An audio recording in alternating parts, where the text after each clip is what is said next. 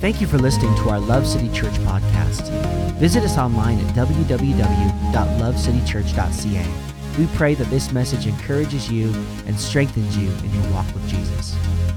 We're going to get back into our series in not of as we do a study through the book of 1 Corinthians. Last week we ta- we ended on the idea of talking about the implications of grace in your life, talking about how when grace comes, there's four things that I identify that happen when, when the grace of Jesus Christ, the charis, the charismatic of God, the charisma of God comes into your life. You experience salvation, you experience satisfaction, you experience a, a change in how you speak and how you think. And fourthly, the one that I spent the most time on was the idea that God gives you spiritual gifting.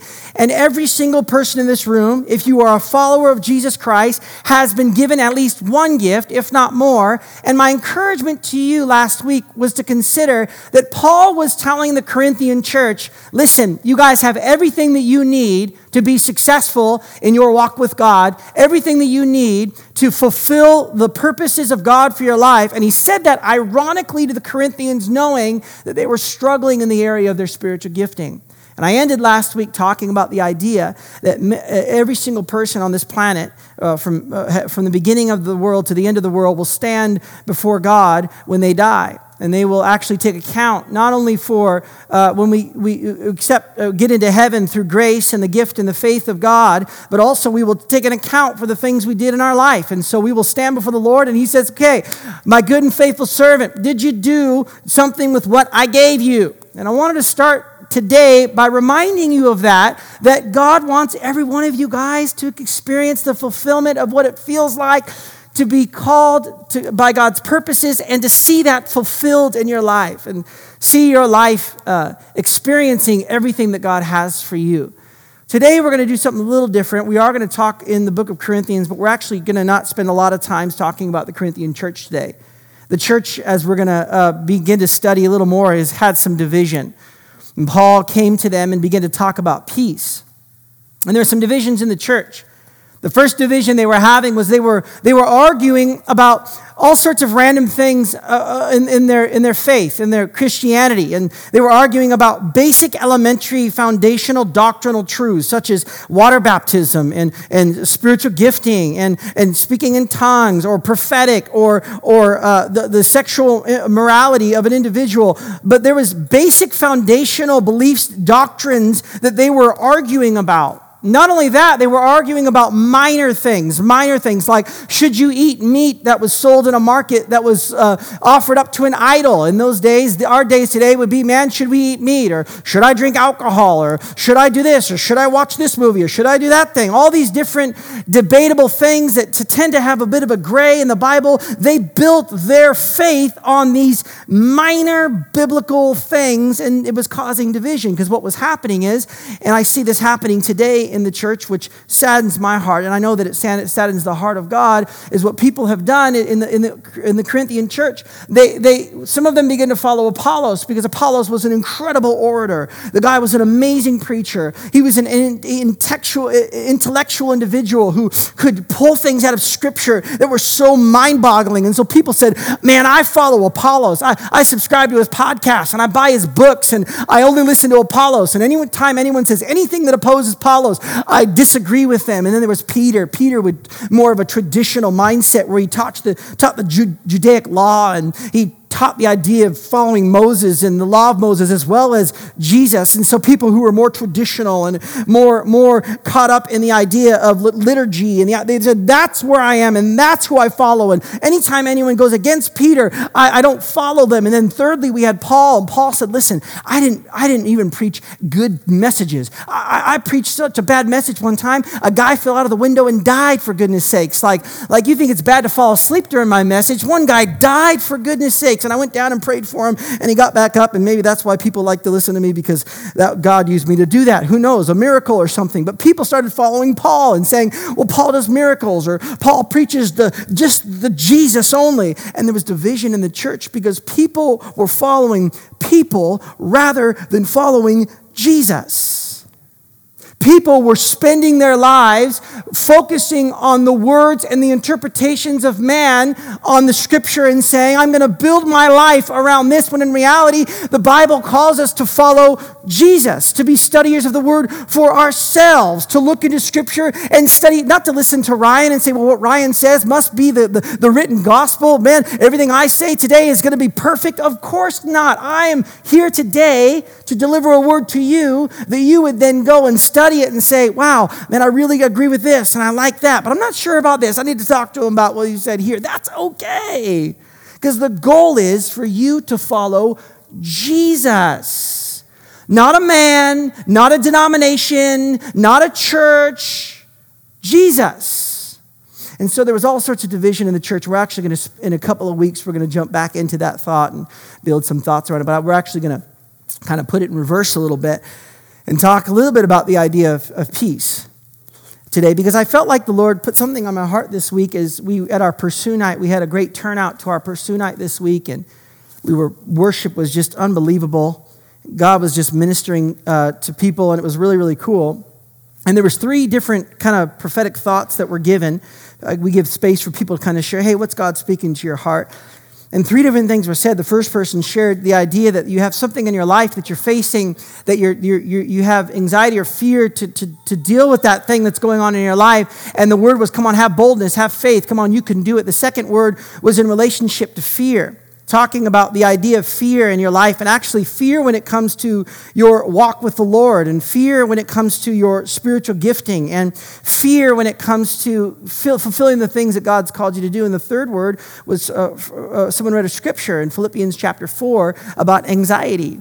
And after that, after that night, I felt like the Lord just said, okay, Ryan, I want you to kind of just idle here for a moment on the idea of peace and do a little teaching on the idea of fear and anxiety to, to, to address this what the, the thought was is that in our church today, there might be people who are dealing with overwhelming fear and anxiety. And today, my prayer is that we will, we will uh, give that authority to Christ and He will take the authority in our lives. And so there's three implications I want to talk about today. Ricardo, my friend, uh, my phone, as always, is being a little bum and it's not cooperating. And so I'm just going to restart the app. And, uh, but I'm going to give you the first one here today. And you can put up the first thought there is that uh, the, the first implication of peace is that, uh, that we receive uh, peace for our eternal salvation.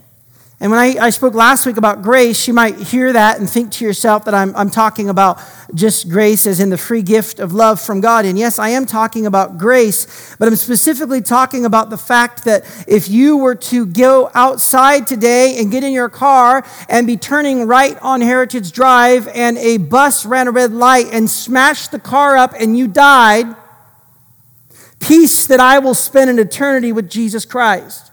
Peace that I'm going to go to heaven and be where there is no fear, where there is no pain, be in the place where I am restored back to the original place that God intended me to be the peace of God that comes into our life through salvation isn't only to forgive us of our sin, it isn't only to give us grace and favor to live a good life, but also there's a peace that happens on a, on a global level for my life where when I experience the peace of God, there is an assurance in my life that I am going to spend an eternity, that when I die, there's only two options here, and the one I'm going to experience is I'm going to experience heaven.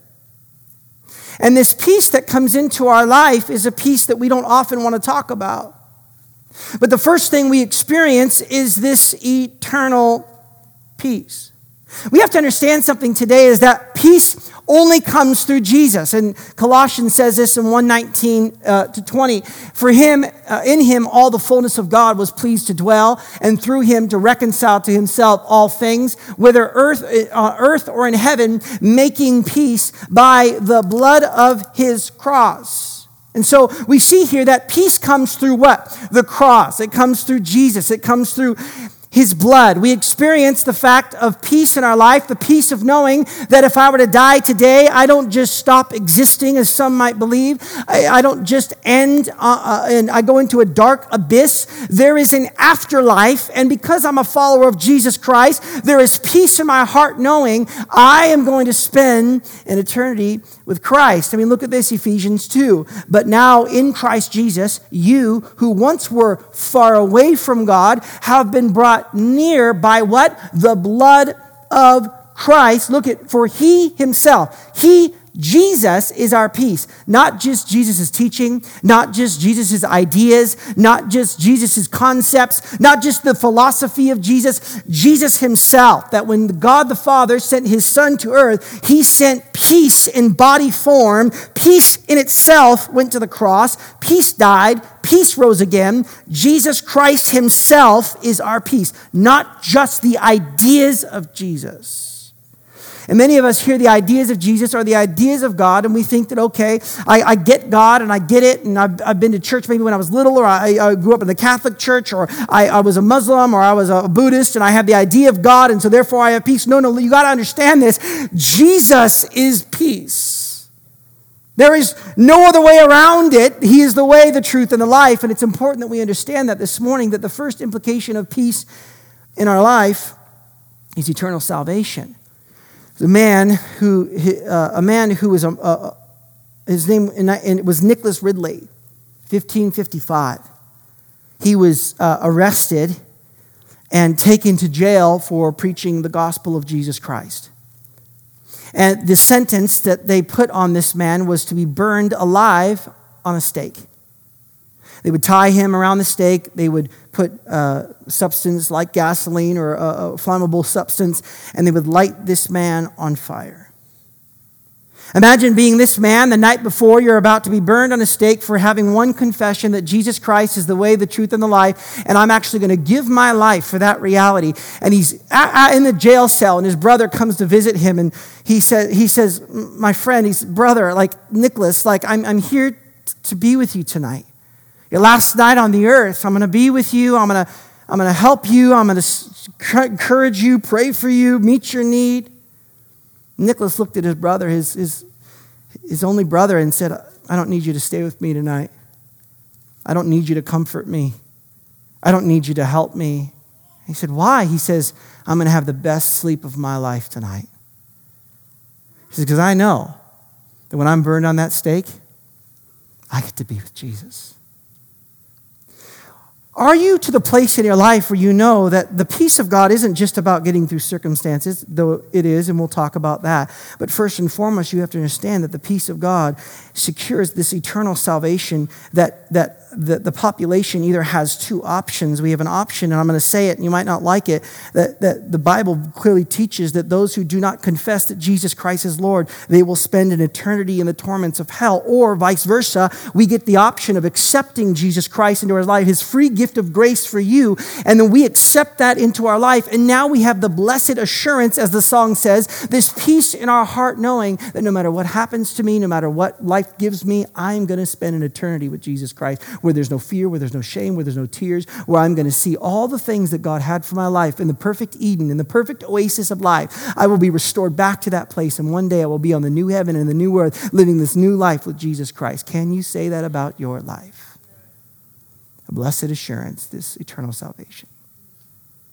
We often don't talk about it, but it's really important when we start there today. The second thought is interesting because many of us can have this blessed assurance, this idea that we're going to spend an eternity in heaven, but many of us live filled with anxiety. It's, a, it's like this, this, this, um, uh, this interesting dichotomy where we understand that we're going to spend an eternity in heaven. We understand that we're followers of Jesus. We understand that we have the power. We understand, that Steph said that you have the victory. We understand that we get it, but we still live in fear and anxiety all the time. And so there's a next step in this, this peace implication in your life. Very simply, it's the peace for who you are. Now, I can write this with confidence because I know I've experienced as part of my testimony, part of my message, part of my story is the fact that Jesus helped me understand who I am. And in fact, the word peace actually means to join, to weave together. It actually means the, the total well being, everything that makes for a man's highest good. So the peace of Jesus takes something that was broken, something that was ruined, something that was fallen apart, and he begins to weave it and join it together. An author in Psalms, uh, Psalms uh, 38 articulated this really well. He said, Lord, do not rebuke me in your anger or discipline me in your wrath. Your arrows have pierced me, and your hand has come down on me because of your wrath. There is no health in my body. There is no soundness in my bones because of my sin. My guilt has overwhelmed me like a burden too heavy to bear. Notice the phrase, no soundness. That is the Greek word, the Hebrew word shalom. It means peace. There's no peace in my bones. There's no peace on the inside because I, of my sin in my life. I am far from God. Therefore, on the inside of me, I am fragmented. Inside of me, I'm not put together. On the inside of me, something doesn't make sense. I try my best to make things work. I, I, I give myself into that addiction or that relationship or that area of my life because I know that this fear and this anxiety or this insecurity in me and who I am rises up. And my first reaction is not to respond to the Lord, it's to respond to this area because it's just, I've been doing it for so many years. I run to this thing in my life and it just seems to define who I am. Really, what we're doing is we're responding in insecurity because we don't know who we are. We've got this fragmentation inside of us, and our bones have no peace. And we feel like, man, I feel distant from God. I know I've done this. I've gone on sin binges. I'm sure you, maybe you have it, maybe not. Maybe I'm the only person in the room who's a sinner. It's okay. But I've gone on sin binges. You know what I mean? I'm like, well, I might as well done it. I might as well go all the way. You know, it's like it's like when you eat that pizza and you get to slice and eight, and there's nine slices. Like, well, what the heck? All right, you know, like it's the same thing with sin. It's like that we just start down the path and like, well, I'm gonna ask forgiveness on Tuesday and it's Monday, so I'm just gonna finish this thing out. The reality is, is that what we're doing is we're investing into the unknownness of who we are. We're actually causing the fragmentation to go farther. It's like a puzzle. That when you are like a puzzle box, you take this puzzle box and you shake it up and you throw it on a table and you see pieces are upside down and they're scattered and you kind of get a picture. I don't even know what this is and I'm up close to it. Don't worry. Uh, you might be thinking, what is that? I have no idea. I think it's a fence, but either way, this might be a dolphin jumping out of the creek. I don't know. But you begin to see clear, oh, there's mountains. You begin to see clearly what your life's beginning to look like. And what Jesus does is he's the ultimate puzzle master. He begins to put the puzzles back together.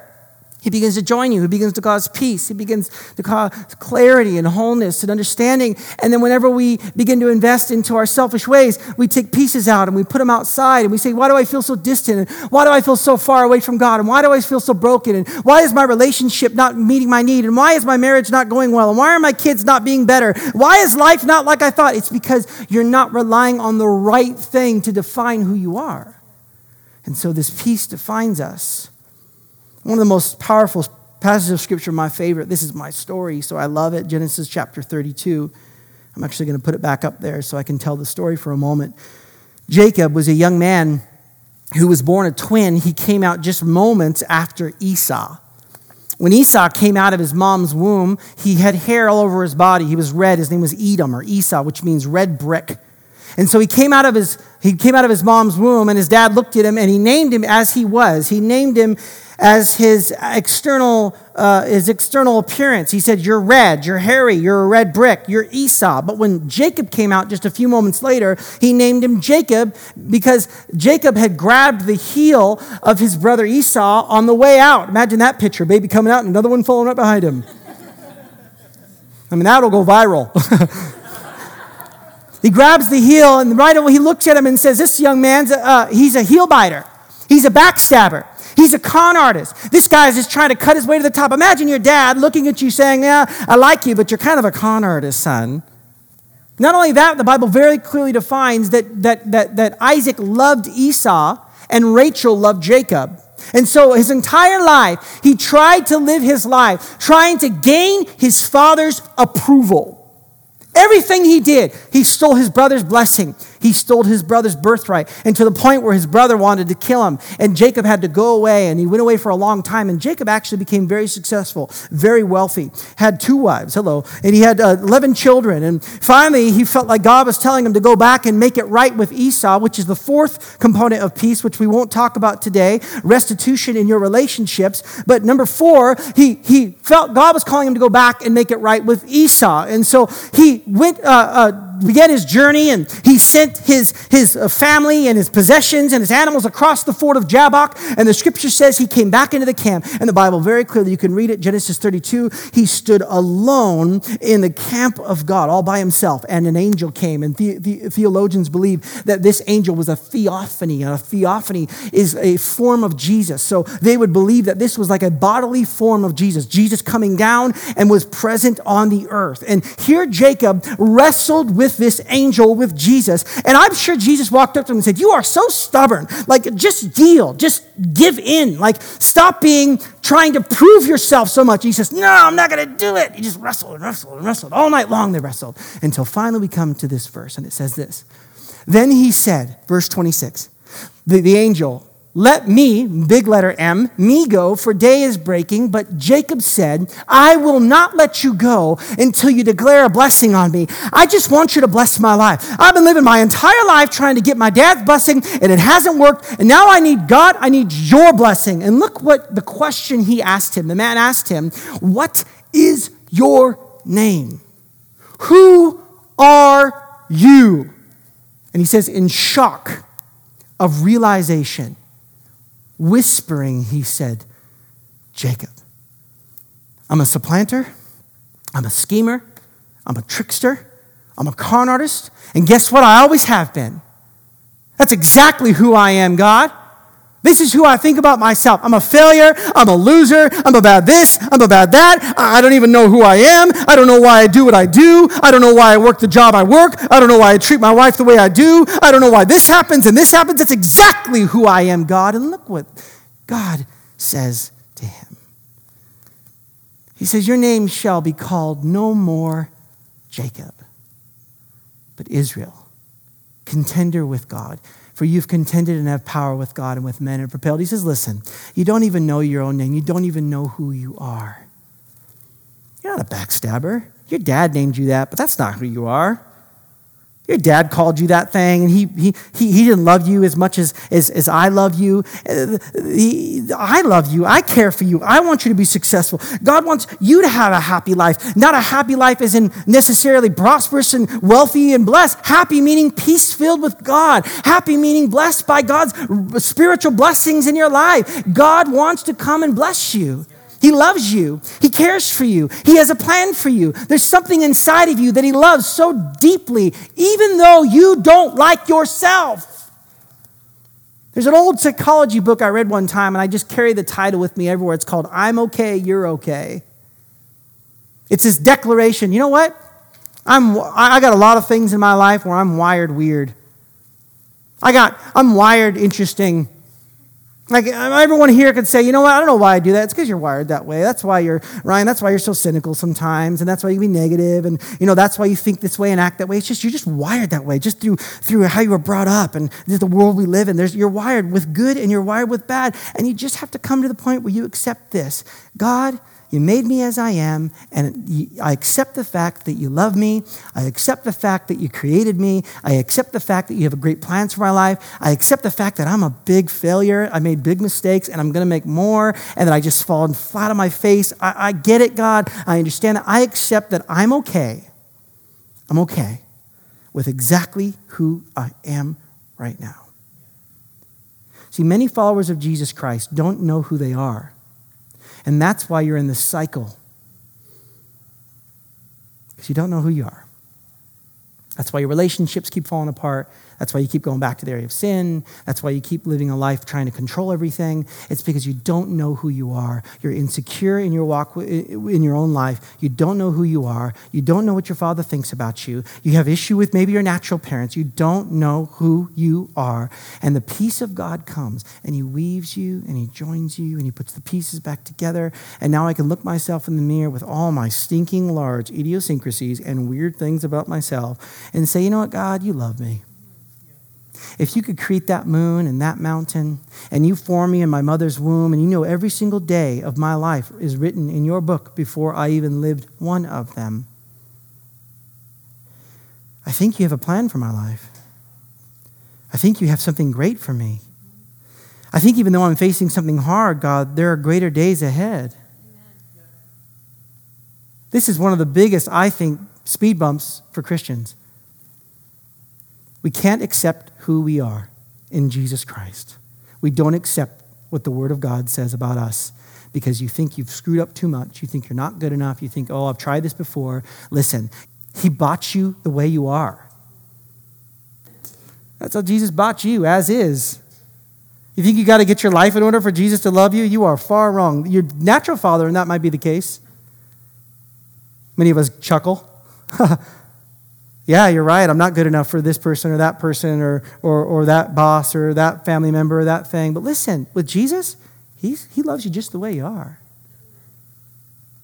And the peace of God comes and just you just get to rest. Just, ah. I love that.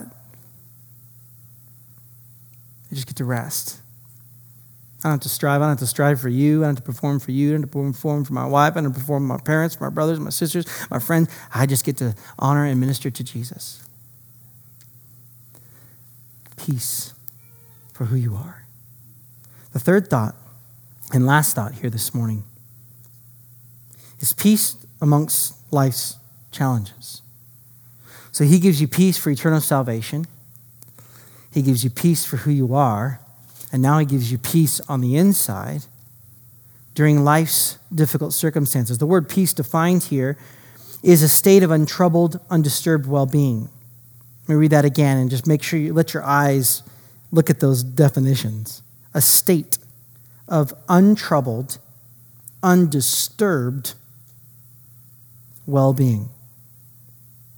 There was a, a, painter, a very famous painter, wanted to get the perfect painting for peace.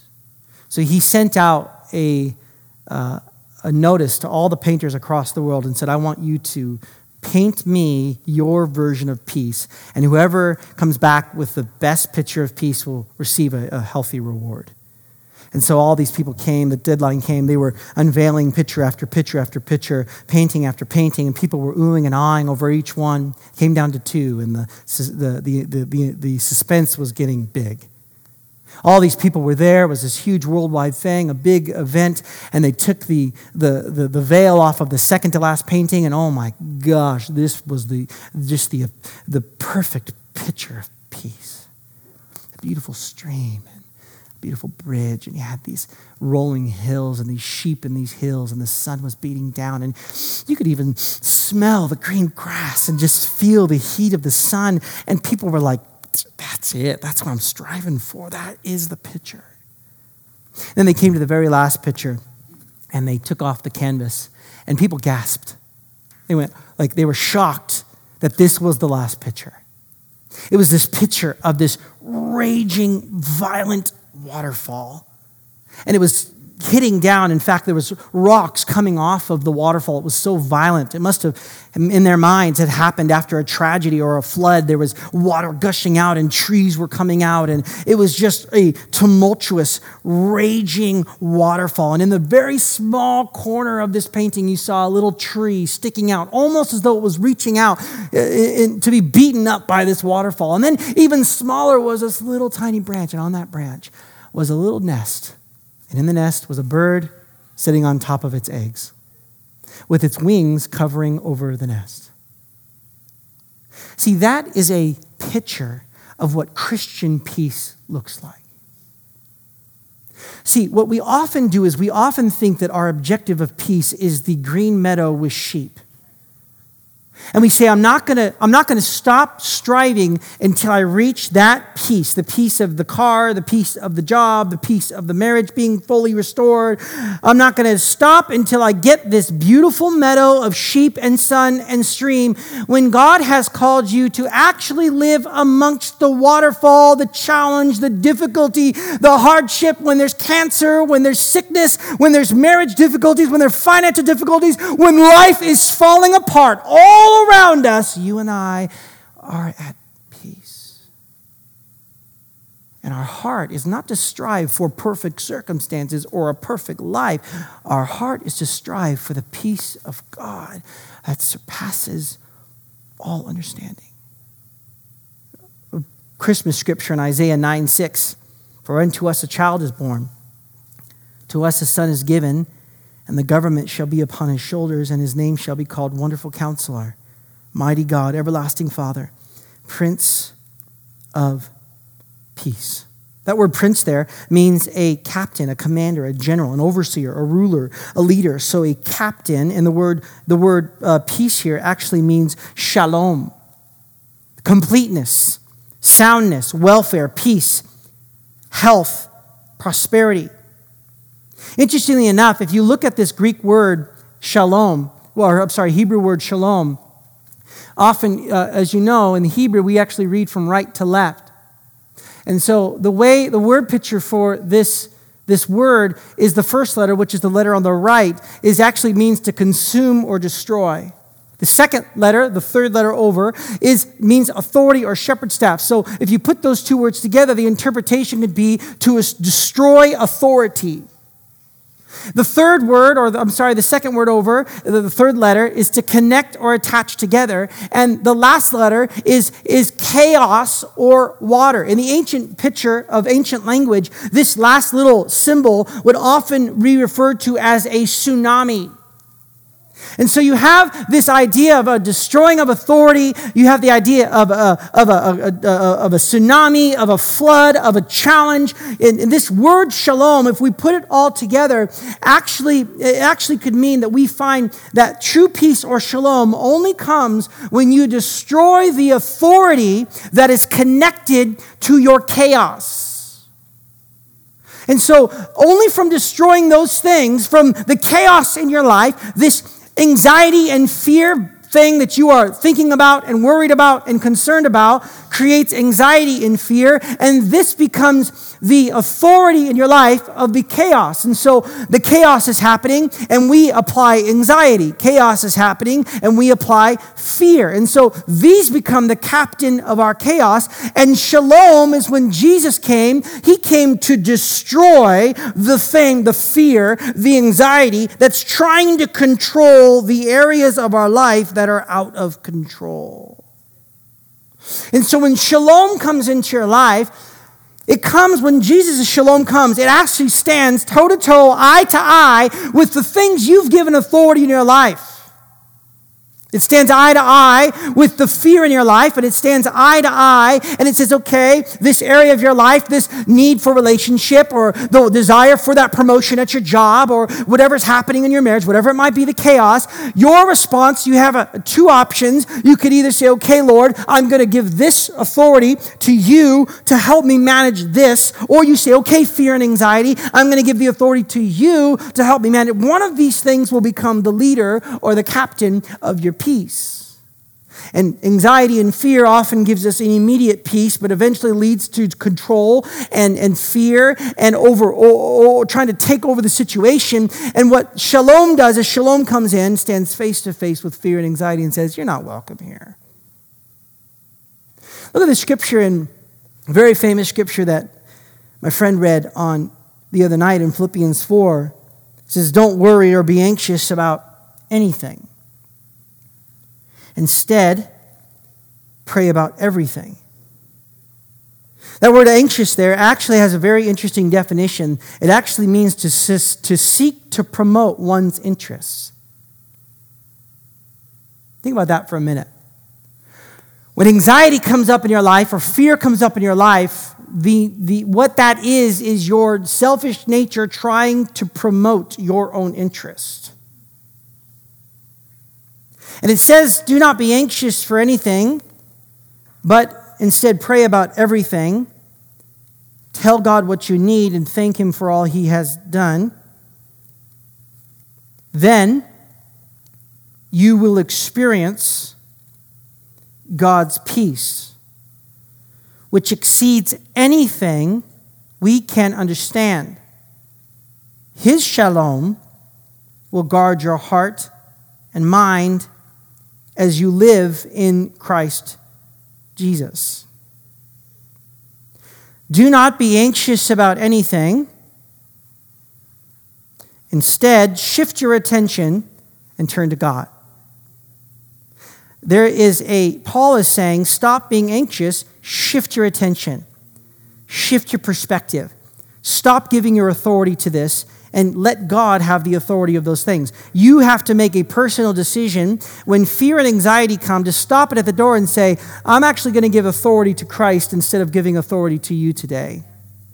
You have to make, you think that God's going to do it for you. I hate to break it to you, but He actually has to be invited in. He has to, you have to let him in. We often want God to come and bulldoze us down. That's not how Jesus does things. He says, You gotta, you gotta invite me, you gotta ask me to join you on this journey. In Second Chronicle or Second Samuel 21, verse 7 to 9, David is, is uh, a man after God's own heart, and we'll end on this thought, and then we'll go back into a time of worship. David is, is, uh, is a man after God's own heart. He's a man who follows the Lord. He's a man who God loves. And he's now, uh, it's proven a fact that Saul is trying to kill David. So David goes on a journey. He runs, he runs away from Saul, and as he's running away from Saul, he runs to the city of Nob and goes to a temple, uh, the, the church, and he goes and finds the pastor. And he says to the pastor, Pastor, I need water and I need food for my, my, my for my men because uh, they, they are on a long journey from the king. He's lying to the, the, to the pastor. I'm on a long journey and I need your help and you need to help me. And so the, the pastor provides him water and food and he, he helps him because he thinks that David is on a journey. So David is, is now in a situation where he's out of control. Saul's trying to kill him. And what does he do? He begins to try to control the situation. And he comes into the temple of God. And this is very interesting. If you look at the scripture with me this morning, look what Saul, Samuel says, or David says of this. He says, Now one of Saul's servants was there that day, detained before the Lord. He was Doeg the Edomite, Saul's chief shepherd. And David asked Ahimelech, Don't you have a spear or sword here? I haven't brought my sword or any other weapon because the king's mission was so urgent. I want you to notice something. This young man, Doeg, was in the church of God. And when David walked into the church of God, when David walked into the temple, he was seeking help, and now he's trying to control, control, things on his own. The really interesting thing about this verse that you might not know is Doeg's name means anxiety. Doeg walks into the temple of God. He's, he, went, he made a right choice to go to God in that respect, and he's there, he's going to God, he's trying to figure it out. But when he gets there, he sees anxiety, and the first thing David does is ask for a natural weapon.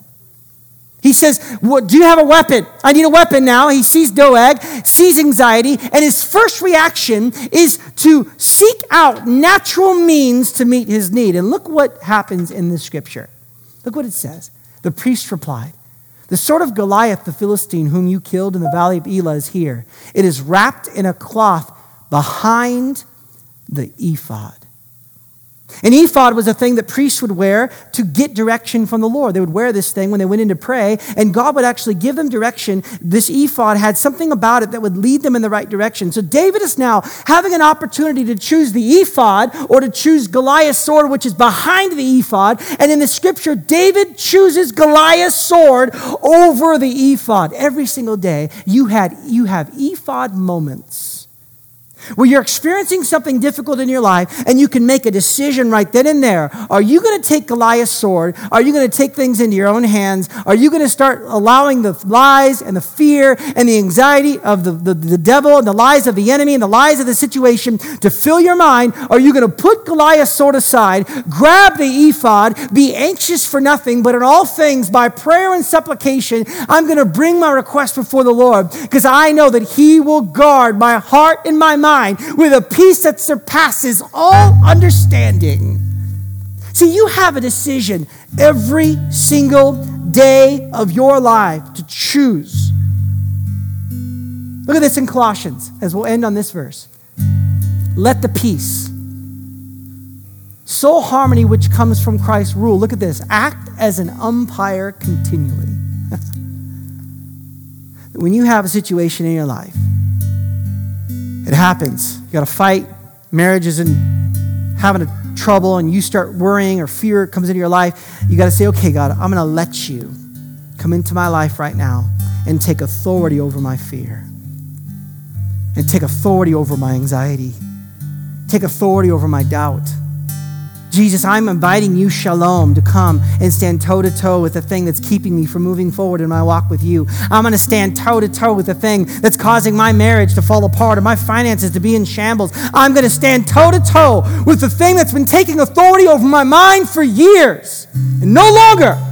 I'm not going to take Goliath's sword today. I'm not going to try to fix this on my own. I'm going to grab the ephod and I'm going to turn to the Lord. I'm going to shift my attention toward shalom and towards the Prince of Peace. And I'm going to trust the Lord with all my heart and lean not on my own understanding. I'm going to turn to God. I'm going to fight for my mind. I'm going to fight for my heart. I'm going to fight for my life. I'm going to fight for my marriage. I'm going to fight for these things. I'm going to fight for them by not allowing fear and anxiety to have authority in your life any longer. Let it be done today. Let Jesus be the umpire of your life. Come on, let's worship together this morning. Would you stand with me? Just for a moment, would you mind just closing your eyes? I want to ask the Holy Spirit to come right now as James leads us this morning. Father, we just invite you here. Your word has been preached, Lord. And now we invite you. I command all authority that is not Jesus Christ to go.